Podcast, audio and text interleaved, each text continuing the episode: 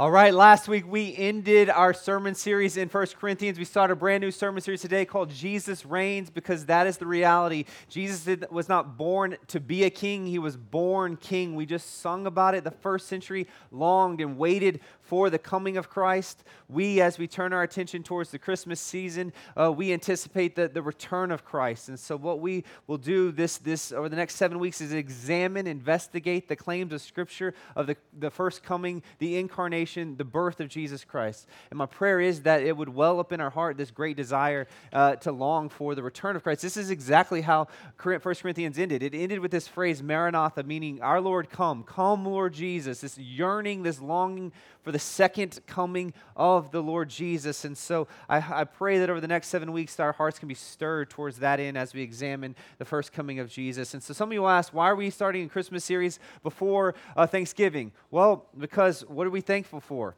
Jesus, but uh, other reasons too. Uh, the reason being is there's a lot of events around uh, the birth of Christ. A lot of events. Just so you know, like Jesus, uh, it took like nine months to incubate in the in, in the womb. So like it wasn't just three weeks. You know, the, the Christmas series and the, the scriptures like Mary carried him for nine plus months. So you're right? And so there's this, uh, prior to the, the birth of Christ, there's the foretelling of the coming of Christ and John the Baptist. And there's a lot of events right here uh, that we're going to discuss over the next few weeks. We will get to the birth of Jesus upon uh, Christmas Eve. Christmas Eve, we will get to the birth of Jesus. Christmas Eve will be Sunday morning. It's a Sunday this year, so we get our Christmas Eve service just like we do normal services here every week. And so uh, that's where we're headed. And then we'll end the year in, uh, with this in the same series because we will look at the events that happened after Jesus' birth far too often, and far often, we, what we do when it comes to Christmas series uh, and, and studying the events around the, the, the, birth of Christ is we compile all of that into like a couple weeks. Well, there's this whole event after the birth of Jesus, the whole wise men thing that you have in your nativity set with Jesus. Well, he's not there yet. They're not there. They're not at the birth. They're in the east. They haven't come. They come later. And so we're going to talk about all of that over the next seven weeks, and it's going to be an exciting time. But what's centered around this big idea that, that Jesus reigns. Jesus reigns. He is the, the, the coming, he was the coming king, the conquering king, and he is still remaining the king. Additionally, as we ended our, our study in 1 Corinthians, we also saw that he will reign as king. He does now, and he will continue forevermore to reign. And so, um, if we will, if you need a Bible, go ahead and raise your hands. One of our ushers will bring you one. If you don't own one, this is our gift to you.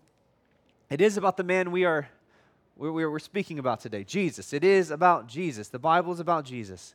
And so before his first coming, it was prophesied that, that, that, uh, that he would come. Uh, and the prophet Isaiah t- said that the, the setting would be like uh, darkness, is how he described it. It's because of uh, unbelief in the hearts of men and women, and, and sin had taken over the world, just as we are all experiencing and have lived in that reality. And so one of the things that Isaiah says is that those who dwelled in darkness, upon them, the light of Christ. The light has shone. And so, this, what we want to see is that when Jesus, when he enters into the world, and uh, he enters into a, a, world that was dark and needed light, he is the, the light. And if you look around the world today, you, the darkness is very palatable. It really is. And so this is one, this is another reason why I want to I want to start this see this Christmas series early so that we have a long time to to linger to to meditate on the the implications and the reality of the first coming of Christ. And some will also ask, why do we use the term Christmas? You know that, and the reason being is because the word Christmas means Christ Mass. That's where it comes from. And the word Mass is a is a term used for corporate worship. So we worship Jesus corporately. We actually do Christmas every Sunday, but you know, this is just what it is. We love Jesus. We love worshiping Jesus, and so we love celebrating Jesus, commemorating, remembering His His first coming is what we're going to do over the next seven weeks. And so, um, the question I have as we begin do you have confidence in all of that? Do you have confidence in everything I just said? Like, do you hear that and you're going, yes, amen, confident? Or do you hear that and you're going, I'm confident about some of those things, some of those things I'm unsure about, the Jesus reigning as king thing. Well, I'm looking around, like, you show me some evidence, help me understand. Eh, eh, eh, do you feel that? I sense that as we ended our study in 1 Corinthians, that there was a lingering a reality of, of, of, of uh, in our church that, man, we just we, we believe it, but we, we're not leaving the faith, but we just struggle to have confidence. And so this is actually why the book of Luke is written, why Luke writes this book. He says it this way Inasmuch as many have undertaken to compile a narrative of things that have been accomplished among us, just as those who from the beginning were eyewitnesses and ministers of the word have delivered them to us, it seemed good to me also, having followed all things closely for some time past, to write an orderly account to you, most excellent Theophilus, that you may have certainty concerning the things that you have been taught. This is what I want for us over the next seven weeks to have certainty certainty. That's the big goal of the series. I want, I want us to be sure of the fact that Jesus reigns. Not just uh, appeal to it intellectually, but to the depths of our being, our soul, that we believe that, that Jesus reigns. And this is a good thing, and it, and it is a historical, accurate fact. So, what we're going to be doing throughout this series is we're going to study Luke 1 and 2. And then we'll hit up Matthew 2 at the, at the, the very end of the year for the last sermon of the year, uh, looking at the events that, that, that, that came after Jesus' birth. But we're looking at Luke 1 and 2 for the majority of our time. And the reason being is because this is a historical investigation of Jesus. And I want us to see this that our Christian faith, it rests upon historical fact. It's not speculation, but it's revelation from God to his creation to mankind. The, the scriptures teach this clearly that it is, it is Jesus Christ who rules and reigns. But there is, uh, the scriptures also teach that there is a counterfeit king. Satan and his minions, the demons, they are, he's called the adversary, who we're told in Revelation he accuses, he accuses the saints night and day. He seeks to distort, disrupt, and, and, and, and, confuse, not give us confidence, but confusion. So if you feel discouraged, you feel that, that, that, that man, man, your view of the scriptures have been distorted and there's seeds of unbelief in your heart, Luke is writing to a, a people that he wants to unroot those, the, the deception, un, give courage where there's discouragement, where there's distortion, create clarity in reality. He wants to instill confidence in his friend Theophilus. We're going to talk about who he is in a minute, but, but I want us to see that, that the scriptures are clear that Jesus is king. The scriptures are also clear that there's a counterfeit king, and it's true that there's a, there's a spiritual realm in the, in, the, in the unseen realm where there's fighting for our souls in ways that we can't see, but the big idea wraps around who is king. And so, for us in our day and age, we can, might find ourselves discouraged, might find ourselves confused, we might find ourselves losing hope, we might find ourselves not having great confidence. And so, what if you do find yourself, man, you're confident, you're full of courage, you're, man, you, you have a lot of hope, then, then you need to pour in courage and confidence and hope into your peers and, and your family members, uh, Christian brothers and sisters over this season. Because this season, the Christmas season, can be a really hard season. For many, uh, it's a reminder for some of, of those they've lost. And so they're like, how is this a rejoicing season? Because I used to rejoice in, in certain ways that I can't can no longer rejoice in. But, but, but what overarches this whole reality is this good news that, that Jesus Christ is King and He's come and He's entered into the mess we find ourselves in. And He's ruling and reigning. And Luke understands this. He knows this. And he wants his friend Theophilus to worship Jesus, to trust Jesus, to believe in Jesus, no matter what season of life he finds himself in. Whether he's encouraged or discouraged, whether he has hope or he's hopeless, whether he's rejoicing or, or, the, or he, the joy is fleeting. He wants him to anchor himself to the true reality of the person and work of Jesus. And so start with this, let's start with answering the question who is luke who is this guy who really wants to, to give this information to his friend like that's cool that he wants his friend to be confident but like who is luke some of you are like well it's in the bible so he's got to be a cool guy well, yeah he's a cool dude but who is he who is he? Some of you may not be Christians. You're like, man, uh, why are we trusting this guy, Luke? I heard his name. I don't really know anything about him. Who is this guy? Well, here we go. He's, uh, he's, he's the author of this, the Gospel of Luke. He also wrote the, the, uh, the book of Acts that follows the four gospels. And so uh, what he it's likely he's writing between 30 to 60 years after jesus his death jesus death burial and resurrection. So he's writing this is important because uh, this is a historical window of opportunity to corroborate and figure out what really happened This is very important. So, quickly after the resurrection of Jesus and the ascension of Jesus, that, that there was accounts spreading about uh, what was going on. Who is this man? Who rose from the dead? Everyone's talking about it. So, Luke says, Hey, I'm going to figure out, I want to I wanna make it what he says, an orderly account for the people. I want, I want for, for, Theophilus, I want him to understand. I want him to be certain concerning the things he's been taught. So you're being taught some things, and he wants them to be certain, him to be certain about it. So he's undertaken to, to, to interview eyewitnesses, to follow closely, to write this account. And so Luke is, is taking this historic, strategic opportunity for investigation. That's what he has done. That's what he has done. And so, if we remember back in, in 1 Corinthians, as we got to, to cl- closer to the end, we saw that Jesus not only rose from the dead, but he appeared to over 500 people a, at a time.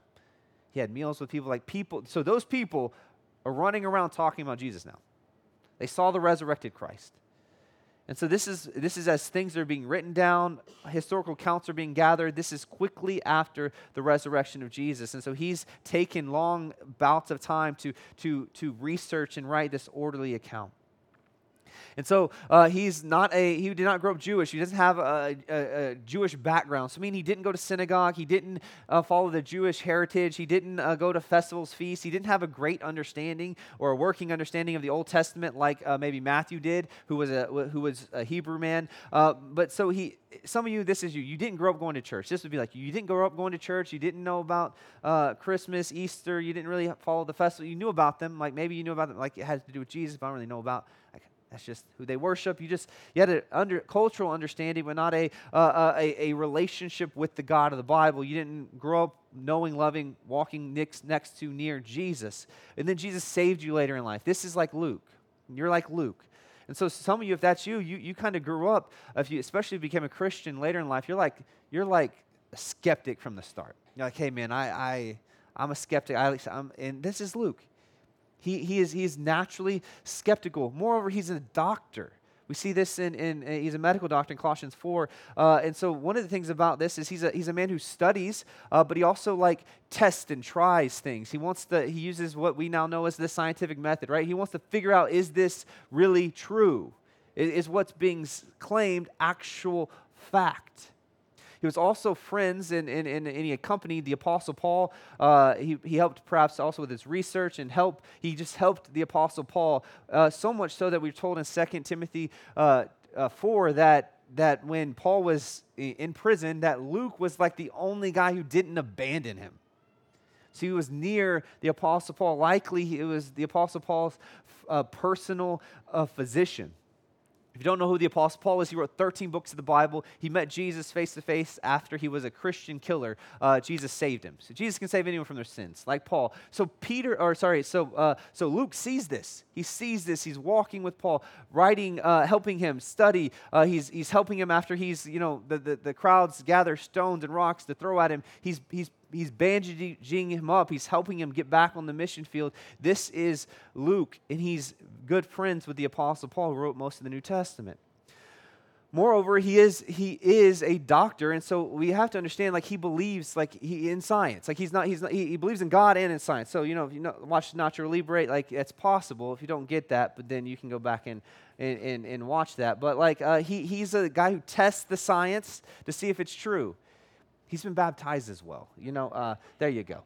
Uh, scholars would say that he is very well educated, not just well educated, but his Greek was very excellent. So he has a high IQ, very excellent with his Greek, and, and he's known now as a great historian. Many hats Histor- doctor, uh, physician, uh, you know, bandage man, cut man in the ring with Paul. Then you have, uh, he's also a historian, and he's also evangelist of sorts writing this, this letter.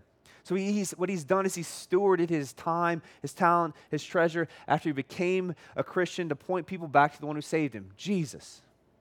And so the purpose of this gospel is that he would investigate the claims of Jesus. That's what he says in verse 1 that, that the things that have been accomplished among us, he, he, he said, There's been things that have accomplished among, among us. I want to write to make sure you're confident. Right, Theophilus, I want you to that you're confident in these things. What are those things? Things like the virgin birth. Like if you ever thought, wow, that sounds pretty impossible. What about the time when Jesus walked on water? Seems impossible. What about the feeding of 5,000 people with just a few fish and some loaves? Are those things true? Like, which things are, are actually true about Jesus? Like, like uh, he, I want to know. And so he's gone to great lengths to study to figure out the claims of, of, of, of Jesus. And so that is the purpose of Luke's gospel is, is an investigative, uh, to investigate the claims of Jesus. what I want us to see here is that he's, he's, he, he, he wants to know did these things really happen? If they did, how, how do we know are they, so? Are they fact? That's his whole point here. And he's saying he's, uh, he's been trying to figure out exactly what happened. But, but when we read it now, he's, not, he's no longer in research mode. He's, he's showing us findings to Theophilus but he has undergone uh, maybe up to 30 years of research. If this, if he started in, in, in 30 years after Jesus rose, and if it was published around uh, you know 62 A.D., then he may have spent over 30 years of research on this. Who knows how long? he spent a lot of time on this research. I want us to see this. I want this to give confidence. We live in a day when people say they're going to do their research. They mean go to Google for 10 minutes. I researched this. That's why I'm now paleo. if you're offended, then just research some more. You can be carnivore. You can hit vegetarian along the way if you want. Like, no, no judgment here. I'm just saying. When we say we research things, huh, we're kind of like our government when we research. Don't, don't be offended. Just this is the facts. Your research is kind of like theirs. When they said, hey, this vaccine is going to fix everything, there's 0% chance you're going to get COVID, and then it happened, and they were wrong. They didn't apologize. You don't apologize for being wrong about your research either. Like, I'm not knocking you. I'm just saying this is why we don't trust research. This is why we don't trust the Bible, because you don't trust yourself. You're like, I don't really, I don't really. I mean, I, I researched, like TikTok told me. Like the memes giving me my recipes, like that's like, and that worked, so I believe that one. But like if there's, it, it just, I know it's, you're a little squirmy right now. It's okay. It's okay. It just, this is not what Luke's doing. He's not doing that type of weak research. He's actually taking time to study, to act, to talk to people. What he, he what he has done is he's uh, in, he's he's sought out what we're, ta- we're, the oral traditions. What we say when he says the, the, the word that had been proclaimed among them. He the word had been gone out. What this means is that um, that what are people saying and repeating? That's what oral tradition is. What are people saying and what are repeating? So he's hearing what people are saying. He's going, is this true? This is fact checking. This is what you know. He was he was uh, he was he was he was fake newsing before it was a thing, right? He was figuring it out. Is this really fake? That's what. It, that's his posture. He wasn't like, hey, I'm just gonna believe everything I hear. He's gonna, what are people saying, and is it true? So he's doing his research. He's investigating the oral traditions that are circulating. That guy said that. That girl said that. That person said that. Well, hold on, hold on. Let's compile that all together. Let's figure out an orderly account because uh, if that's true, then there's big implications. But if that's true, then that contradicts. So what, what, what is true? Any of you feel that way? Like, what is true? This is why when we read the scripture, like we have great confidence because someone underwent the great work to write an orderly account for us. And this is why we, we are so grateful for Bible scholars and, and theologians and, and those who would do the great study work here. And so what he would do is it seems like he would he would interview people, sit down with the people. Like 500 people saw the resurrected Jesus. So he's like, I got a lot of people to talk to. Let's go talk to them. What was that like? Oh, he's also with the Apostle Paul. By this time, uh, other, other books of the Bible were being written. Like, so the, the Gospel of Matthew had been written, the Gospel of Mark had been, likely been written. And so he's examining other gospel writers and like, what are they saying? And for some of you who might think, like, well, then he just copied and pasted whatever they said. Like, that's his research. No, copy and paste didn't exist. Uh, plagiarism did, but that's not what he did. You know why? How do we know this? Because 41, there's 41 unique passages found here in, in Luke that are not found in the other Gospels. Like, and then John writes it completely different. Uh, it's, the, it's accurate, it's the same story, but he talks about it from a different perspective. Matthew is telling a, a Jewish history. Uh, we have uh, Mark just giving us real short, concise, like, you know, you know, editor's notes of what happened. Luke is going to compile a long uh, account for the Gentile, the non Jew, for us, so that we would believe what it says. And so, what I want us to see here, what he is doing is he's, he's filling the gaps between the other gospels so that we can get one big picture of the person and work of Jesus. Additionally, he's likely with the Apostle Paul, so that as those letters are, are, circulating, he's being an eyewitness to the Apostle Paul and the work that Jesus is doing in the lives of people in that moment. So this is like a firsthand account, and he's and he's interviewing firsthand witnesses, eyewitnesses. He's also searching the scriptures that are being that have already been written, like Mark and, and Matthew, letters that are circulating, and he's compiling all this and distilling this out into what is, what can be true? What does he know to be true? And if he doesn't know what to be true, he doesn't put it in there. He only there's some things that were probably very true that just didn't get in there because he couldn't corroborate it and because maybe someone wasn't alive. He, he's giving us the truest form uh, uh, possible. This is his big idea. This is why he can say to, to Theophilus, I want you to have confidence. Confidence. Now, there may be some who say, either here or online, that I, I don't believe the Bible. Like, I just don't believe the Bible. It can't be true, blah, blah, blah, blah, blah. And that's kind of always usually how it sounds. Because why? Okay, based on what evidence? This is the claim I want anyone who, who questions the authority of the Scripture. I simply ask, based on what grounds? What research have you done? What research have you done? that, that, that compares to the research done in the scriptures and the research that's been done about the scriptures. Luke is this very well educated, probably more educated than many of us. He's naturally dis, uh, predisposed to doubt as a doctor. He's trying to figure out what is actually true, not what people are saying. No, that's symptomatic, or is that causation? What is this? He's therefore investigating the facts. That's what he wants to know. Moreover, this thing is funded by a man named Theophilus, we're about to get into. Uh, but this man Theophilus worked for the was a Roman governor. Like Luke's reputation was online, and this man Theophilus, wealthy man who's going to fund his research, that dude's reputation was on the line. So Luke didn't have much, much ba- or much margin to mess up. He needed this to be accurate, to be true. So, this man, who is this man? So, Luke, uh, we see his purpose. He wants us to be confident. We see who he is. He's this great physician uh, and, and, and now historian. And this man, Theophilus, who is this guy? He calls him the most excellent Theophilus. This, this term, most excellent, is a, is a uh, state official title in, in the Roman world. And so we see this in, in Acts 23, uh, Acts 24, and Acts 26, this title given. Uh, in, in both of the, in all three of those times, it, it, speaks to a Roman governor or political leader. That's what this man is. So this is a dude who's, who's well funded, uh, and, he's, and he's part of the Roman government. This is a non Christian government. And this man is, he's been taught the Bible, so we don't know if he's yet a Christian yet, or he's a new Christian, or he's just being taught the Bible. We know he's a Gentile by his name. He's like Luke. Uh, and so his name actually means, which is interesting to me, uh, it, it, means lover of God. This is awesome. Like sometimes people, like God is, is, is he, he's preparing someone for their future and they get a name, they're not a Christian yet, like Theophilus, like lover of God, and like he's not a Christian yet, then he becomes a lover of God. It's like when I have friends who are named Christian and they're not Christians yet, I just call them Chris. I really do. And then I tell them, I'll call you Christian when you become a Christian. You get like, they, sometimes they get real offended by it. I'm like, listen, like your mom gave you that name because she wanted you to be a Christian. You don't, it's not my fault you don't want to be a Christian. You'll be a Chris, and then you'll be a Christian. It'll be really awesome. It's, uh, it's biblical. This is what Theophilus does. He becomes a Christian, he becomes a lover of God.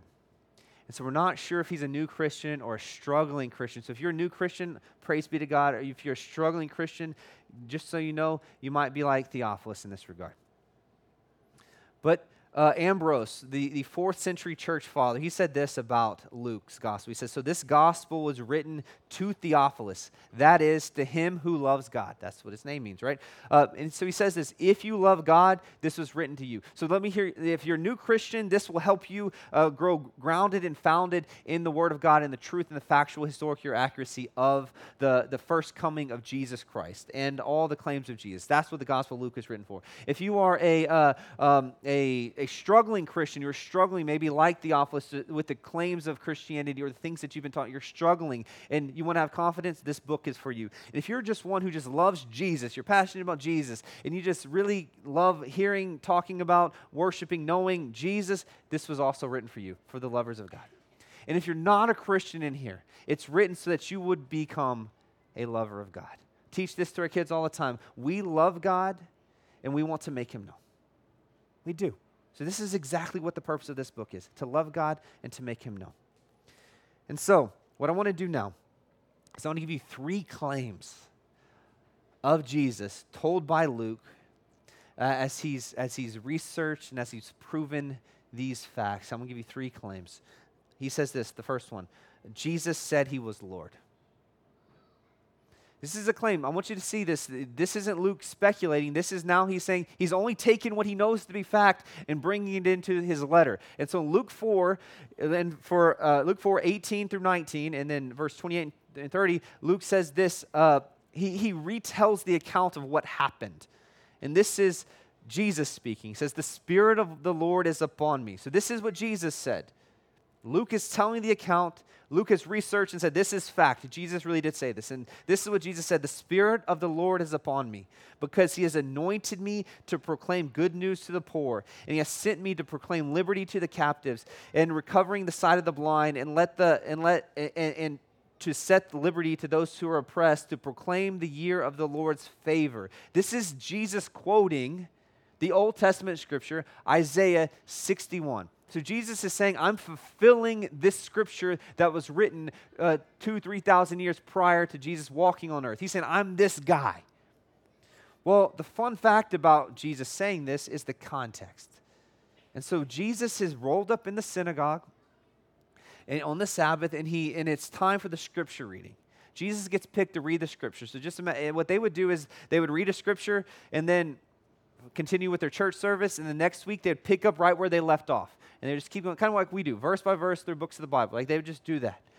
Well, Jesus, it's his time to read the scriptures. He walks up and he sees where they're at, and he goes, nah, not that one. And it's the scriptures tell us in, in Luke 4 that Jesus went and found this scripture so that he could say it in the first person The Spirit of the Lord is upon me. He, I'm not quoting what Isaiah says. He's saying, I am he. I am this man. I am the one. I am the Lord. I'm not. I'm saying Jesus said that. Like, Jesus is saying that. And so, this is what he is doing. And what's really interesting and, and pretty awesome to me is that uh, this is exactly, if you remember, so if you're struggling with your faith, okay, Jesus said it, he quoted the scripture, he's fulfilling. If you're struggling with your faith, you're struggling with your faith. There's a man who we're going to learn about a little bit more in this series called John the Baptist. His name's John the Baptist. He's the forerunner to King Jesus. There was a day he was he was he started his ministry very bold, proclaiming repentance, the kingdom of God, speaking, pointing to Jesus. He baptizes Jesus. The Spirit comes down like a dove. It's an awesome scene. So some of you, that's you. You've experienced Jesus in a mighty, powerful, profound, miraculous way. But you find yourself in a season where you're struggling, you're doubting, you're discouraged. Well, John the Baptist, towards the very, very end of his life, before he breathes his last, because he's persecuted and martyred for being a, a Christ follower, that's essentially what, he's, what happens. Before that happens, John is doubting. He's struggling with his faith. So he sends two of his disciples, that's four, two, uh, he two of his disciples to go see Jesus and ask him, hey, are you really the Messiah? That's what he asks. Are you really the Messiah or should we wait for someone else? Like I'm about to be martyred for my faith. I'm struggling with doubt. I'm living in unbelief. You ever been there? You maybe walked with Jesus for many years. You've seen great mighty powers. You've seen his, his, his, his, his glory on display. And you find yourself in a season where you feel like there's a lot of great darkness. You're discouraged. You just, you feel hopeless. This is John, the Baptist, the guy who baptized Jesus. I'm just saying this. None of y'all got to baptize Jesus. Me neither. Like, he got to baptize Jesus. He's also his cousin. Super cool family. Great family. Their Christmas was awesome. Just think about it. And he, this, the, and, and moreover, John the Baptist is the man who Jesus says was the greatest man on earth outside of him. Like there's, there's like Jesus, King, and then there's John the Baptist. Not necessarily that close, but like he was number two. Everyone else way after and he's struggling with his faith. Is this real? Like, is he really the Messiah? Like, I put all my faith into this, and I'm coming down to the end of my life, and I'm struggling.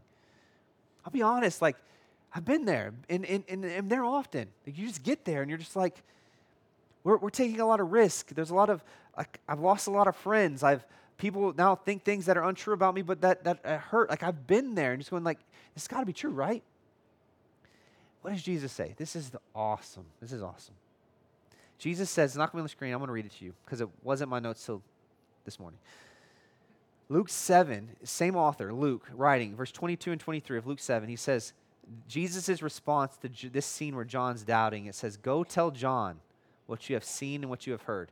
This, the blind have received their sight, the lame walk, the lepers cleansed, the deaf hear, the dead are raised up, the poor have good news preached to them. Blessed is the one who, who hears this and is not offended by me. What did Jesus just say in Luke 4? The Spirit of the Lord is upon me to proclaim good news to the poor, to proclaim liberty to the captives, to the recovery of the sight of the blind, to set liberty to those who are oppressed. This is exactly what Jesus says. This is, I am that guy who's going to do that.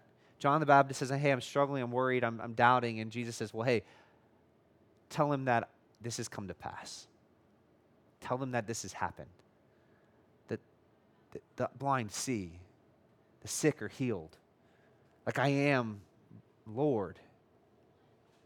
And if that doesn't make you think that Jesus' claim wasn't true, here's what, they, here's what their response was in verse 28. It's on the screen. When they heard these things, and all the synagogue was filled with wrath, and they rose up and drove him out of the town and brought him to the, the, the, the, the edge of the hill where the town was built so they could push, they could throw him off the cliff. They could kill Jesus. But passing through their midst, he went away. This is awesome. They got so upset that Jesus changed their, their, their order of service, proclaims this scripture is about me, that they, they, go, they seek to kill him because they're like, You're claiming to be God. You can't do that. Only God can do that. He's like, Hey, fun fact, I am. Ah, Lord, this is why I can do this. But moreover, they try to push him off the cliff. Just imagine a, a, crowd. They're trying to push him off this cliff. And he just goes, he just passed through in their midst. He's like, nah, not my time. This is crazy. They can't kill him. We're going to learn about this later, but also uh, the, the government tried to kill him at his birth. They couldn't kill him. Jesus' whole life, they keep trying to kill him, and they never succeed until he says, okay, now's the time. He keeps saying, not my time, not my time. No, what we need to know this Jesus said he was Lord. He is Lord, meaning no human government, no system, no mob, no crowd, no authority in heaven or on earth can take Jesus' life from him. He must willfully lay it down. And this is what we see here. The second thing, the second claim we see told by Jesus written to us by the author of Luke, or by the author who is Luke, says this in Luke chapter 5, verse 20. It says that Jesus said he is God who forgives sins.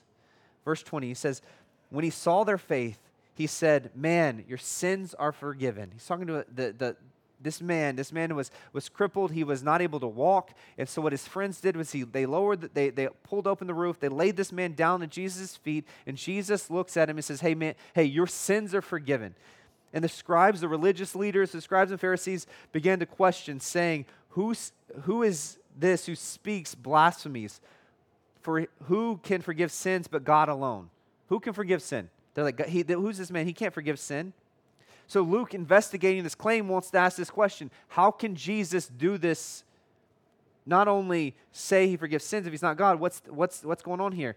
In, in, in verse 22, he says, When Jesus perceived their thoughts, he answered them. So he's interviewing people and going, hey, what actually happened? Well, Jesus, not only he's about to heal this man, but he forgave that man's sins. And these guys were just thinking some stuff, and Jesus knew their thoughts. And that story had been circulating after this event. And so this is one of the events that is factually, accurately true that gets put in the scripture that Luke writes. And so he, in verse 22, he, when he says Jesus perceived their thoughts, and so he answered them, Why do you question in your hearts? They didn't ask this out loud, they just believed it in their hearts. Jesus knows our hearts, He knows your thoughts, He knows the intentions of your hearts. He says this Which is easier to say, Your sins are forgiven, or to say, Rise and walk? This man can't walk, paralyzed. Verse 24, But that you may know the Son of Man has authority on earth to forgive sins, he says to the man who was paralyzed, I say to you, rise, pick up your bed, and go home. And immediately he rose before them and picked up what he was lying on and went home, glorifying God. Jesus said he was God. and the God who forgives sins. And Luke wants you to know that. He wants you to know it's true. Why? Because we need sins forgiven. We can't atone for our sins. We can't fix the mess we're in. Some of you feel that at a great, deep level right now. Jesus wants to heal you, and I need you to know that He's the only authority that can forgive your sins. We can forgive one another of sins, but we can't ultimately forgive eternally anyone of their sins. What do you need forgiven? What do you need cleansed? There's only one who has the authority to do that. That's the God man, Jesus. He claimed it. It's accurate. It's true. Jesus forgives sins. See, I need us to see that there's, there's more mercy and grace in the Lord Jesus than there is sin in you. I feel like I got a lot of sin, like praise be to God that you're aware that you have a lot of sin, but I need you to see that His mercy is that much more. I was thinking about this image this week. Uh, I was talking to someone about this very idea of, the, of the, the, magnitude of God's mercy and, and, grace. And I was thinking of big wave surfing. If you're not into big wave surfing, that's okay. But just imagine a 100 foot wave and watching a video of someone riding a 100 foot wave. And you see the person on the 100 foot wave, that's pretty cool. Really awesome. It's, it's, it's awesome. But then you see, like, they get crushed by the wave if they don't make it out. Like that's it's it's crazy, right? Like they, like a little dude uh, compared to a hundred foot wave, that's that's massive, right? I need you to see uh, that your sin is like the way the guy on the wave. Jesus' mercy and grace is like the hundred foot wave that's going to crush, and that's even barely describing it. It's infinitely more. It's infinitely more. There's so much mercy and grace in Jesus than sin in you that you couldn't even imagine if you saw it in its full capacity.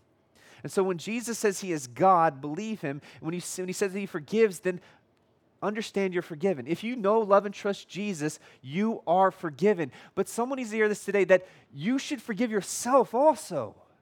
If Jesus has forgiven you, why have you not forgiven yourself? Why not? Do you have authority over yourself to forgive sins? Do you have authority to atone for sins? Do you have the ability to, to take what God has made and, and, and claim authority over it? No. You're, you can own your sin, absolutely. You are guilty of that. But Jesus has taken your place for your sins. He has forgiven you of your sins. He has been justly punished on your behalf, which is number three, what he says he would do. The third th- claim Jesus said that he would die and rise. He would die in the place for sinners. That's the point. Luke 18, 31 through 30 he says this Asking the 12, he said to them, See where you are going to Jerusalem, and everything that is written about the Son of Man and by the prophets will be accomplished. So Jesus is talking, he's like, Hey, everything that's been written in the Old Testament is going to be accomplished through me. Verse 32, he's going to tell them a new prophecy. He's telling them what something's going to happen in the future. He says, verse 32, For he, meaning Jesus, will be delivered over to the Gentiles, and he will be mocked and shamefully treated and spit upon, and after flogging him, they will kill him, and on the third day he will rise. Jesus even, even details out beforehand, going to get spit on he's to get spit on. He tells the, his disciples, hey, here's what's going to happen. So when it happens, you can bet your bottom dollar that it, it was true. It's true. Jesus prophesied what would happen, and it indeed happened. He again declares himself to have the highest authority. No one can take his life, but only he uh, can give his life. But look what he says. He says he has the, the, the, the, authority to will to save sinners. He says he's going to defeat death. He's going to die. They're going to kill him, and then he's going to raise from the dead.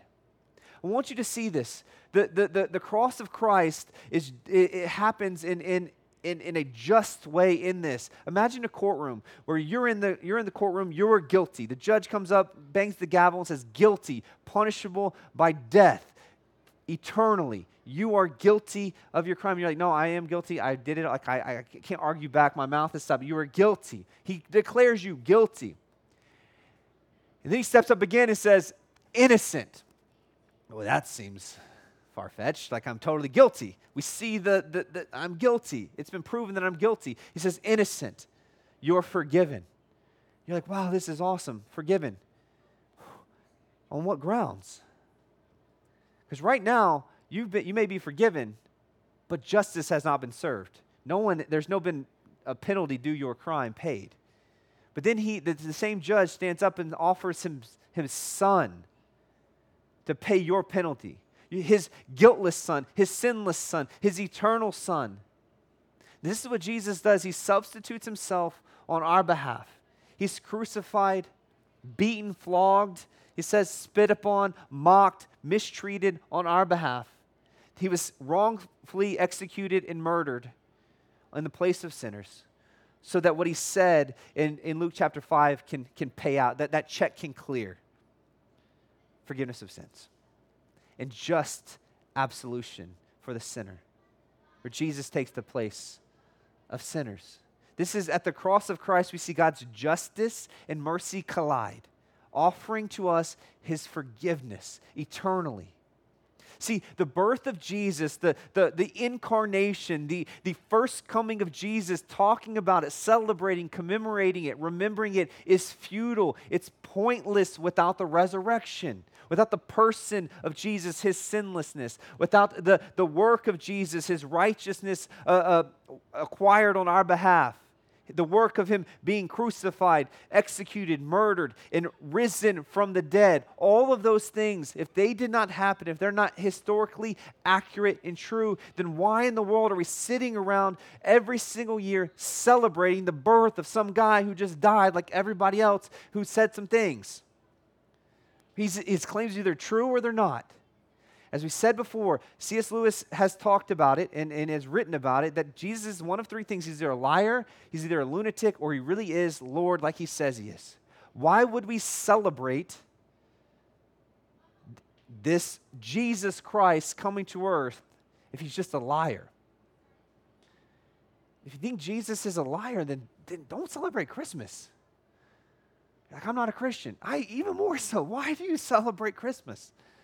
Well, presents are great. I know that he's called the gift. He, he's the best gift. Salvation is a gift. You like gifts? Awesome. Believe in Jesus. You have the gift of eternal life. And if he's a lunatic, then we are too for celebrating it. But he is Lord. This is why we remember, commemorate, celebrate the first coming of the Lord Jesus, the, the dawning of our King. Leads us with this Jesus reigns. Luke 1 31 through 33. Behold, this is, t- this is again prophecy about the Lord Jesus. Behold, you will conceive in your womb and bear a son. This is to Mary. And, and you shall call him, call his name Jesus. And he will be great. And he will be called the Son of the Most High. And the Lord God will give him the throne of his father David and he will reign over the house of Jacob forever. For his kingdom there will be no end. Jesus was not born to be a king, he was born a king.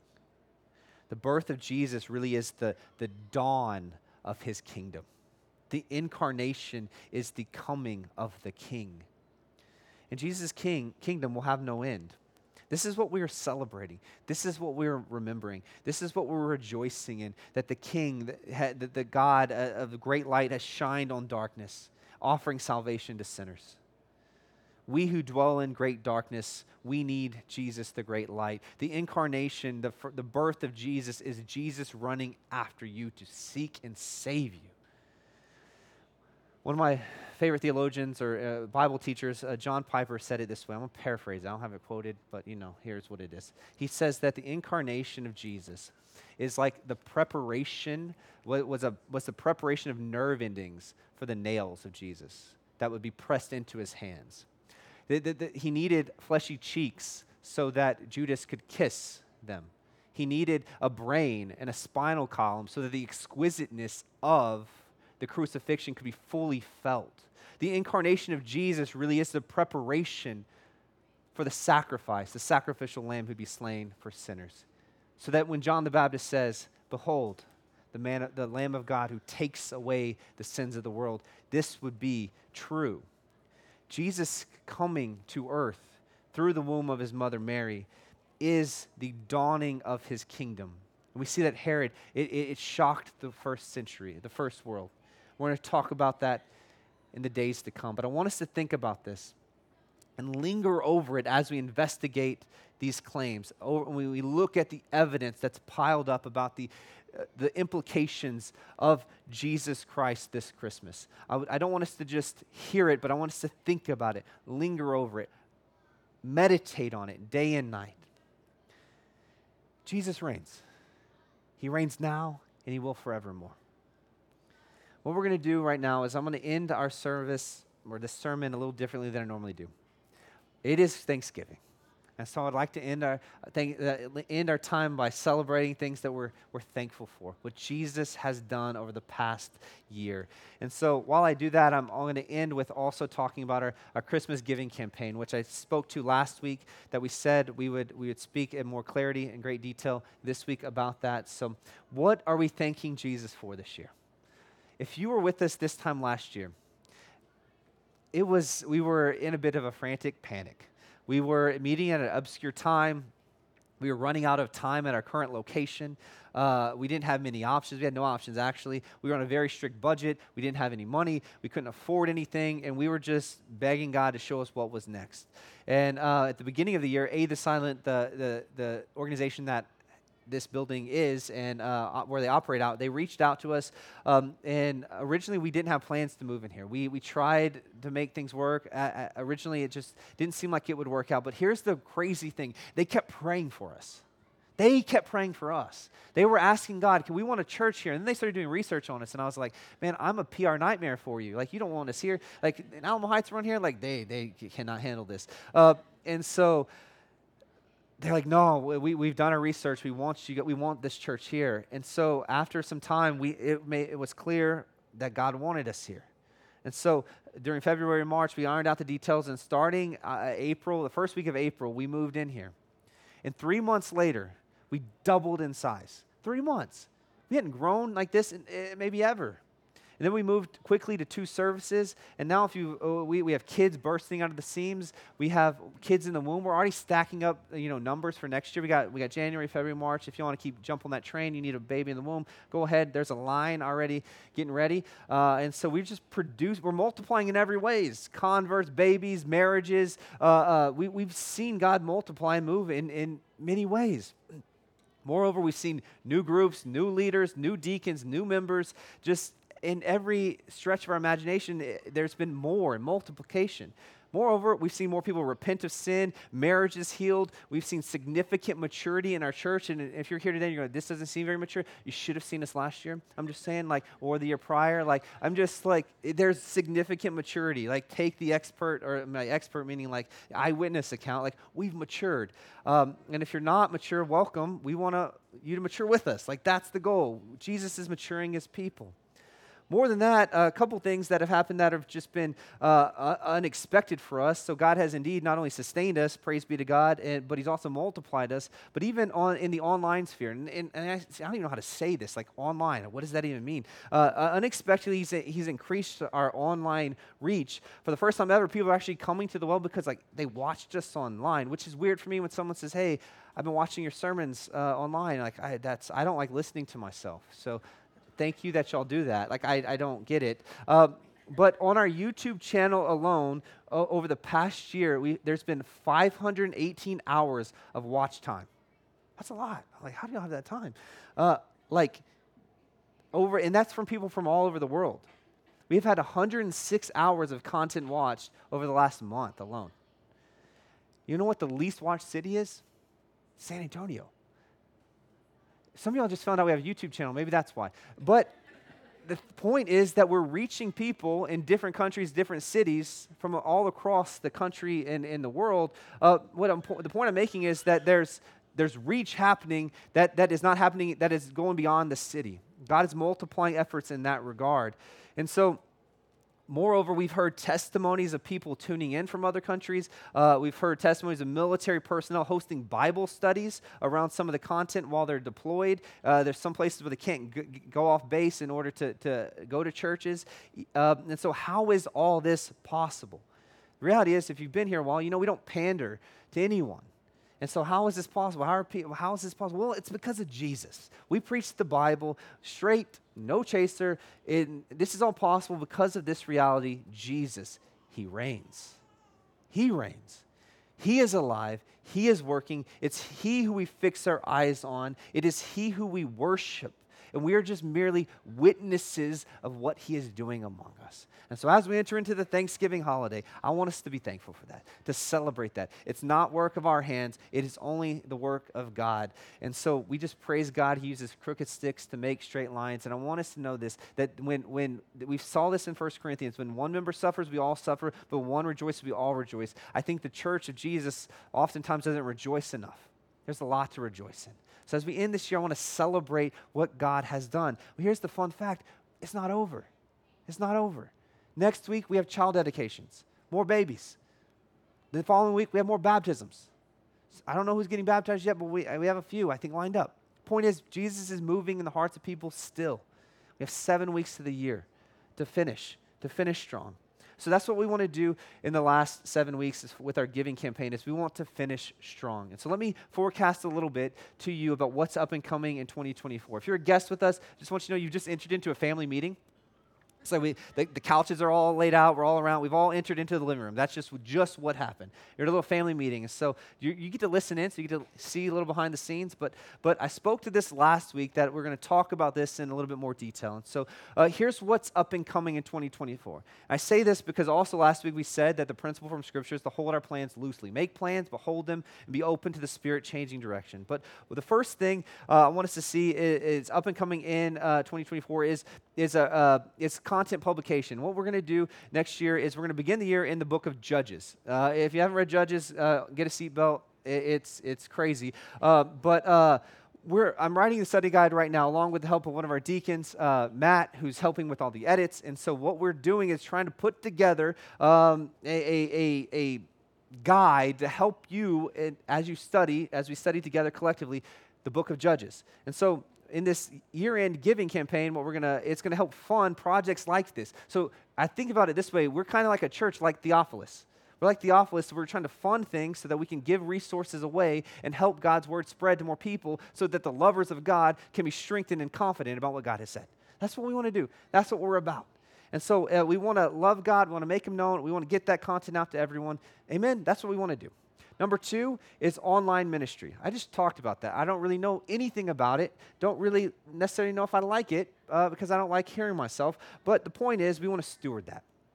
We want to steward that. We want God has expanded opportunities for us, and so we want to steward our steward our online opportunities and ministry we have there. And so uh, we're going to make plans to, to to focus our attention a little bit more towards some of that online content coming forward in the future this next year. Number three, third goal that we have is to um, a local church planting cohort to start one. Um, and so i'm in talks with some folks about st- starting this but here's the reality. In a culture a current culture is not only hostile to christianity but pastoral burnout and church closure is on the rise it's on the rise in our nation. And so, what we want to do is play a part in, in helping pastors navigate this cultural moment, to put steel in their spine, hope on their horizon, so that they would not quit, but they would continue to endure in a healthy way. And so, we want to be a part of helping start something like that locally here in San Antonio.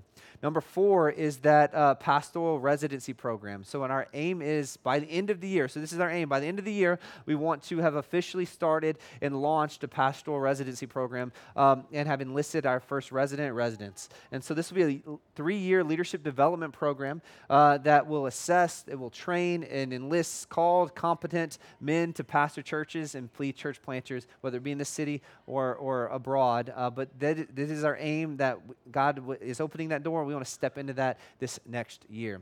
And number five, new worship space.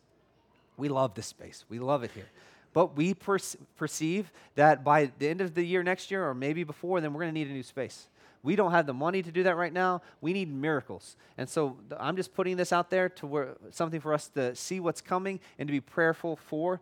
It's likely that we'll have to move to three services before the end of this, uh, or before maybe not before the end of this year, but by Easter of next year. And so at that point, it, once we move to three services, we kind of in our mind believe uh, in wisdom that we're on a six month um, clock that we have to be out here in six months if we move to three services. So that's why we've tried to delay that as much as possible. But you see next service, it gets full. And so thank you all for coming to the first service. Great. Um, And so, this is our prayer. This is our goal. This is what we need God to do. And so, in order to help us achieve these goals, the elders and I, we've prayed and, and we have a, a year end giving, Jesus Reigns Christmas giving campaign goal of $35,000 above and beyond our regular tithes and offerings. We believe that that, that amount will help give meaningful effort towards uh, taking the necessary steps towards accomplishing those goals. And so, we've pr- what I want you to do is, uh, we want to invite you, not now, but we want you to, over the next seven weeks. This will end at the very end of the year, and we won't continue this campaign into the next year. But right now, we want to invite you to pray about giving, being a part of this.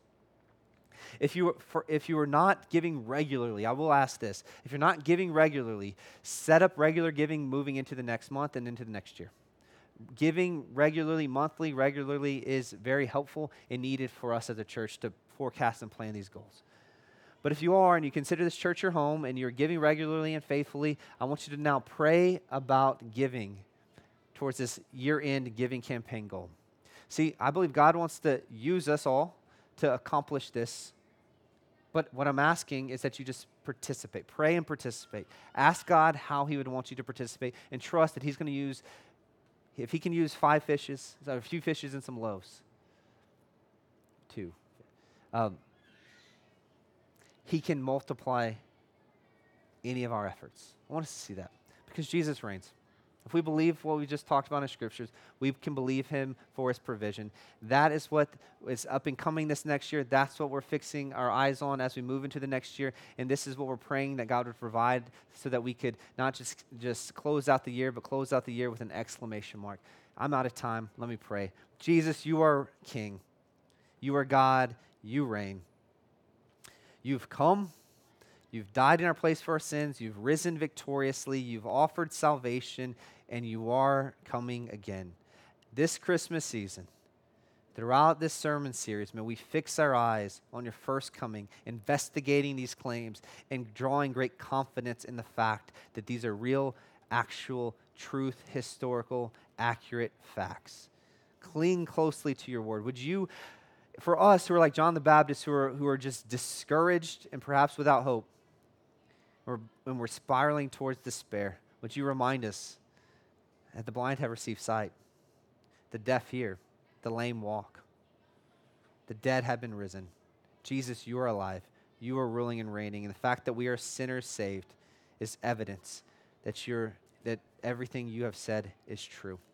May we believe that. May we cling to that. May we rejoice in that. And may you empower us to live spirit filled lives this season. In Christ's name.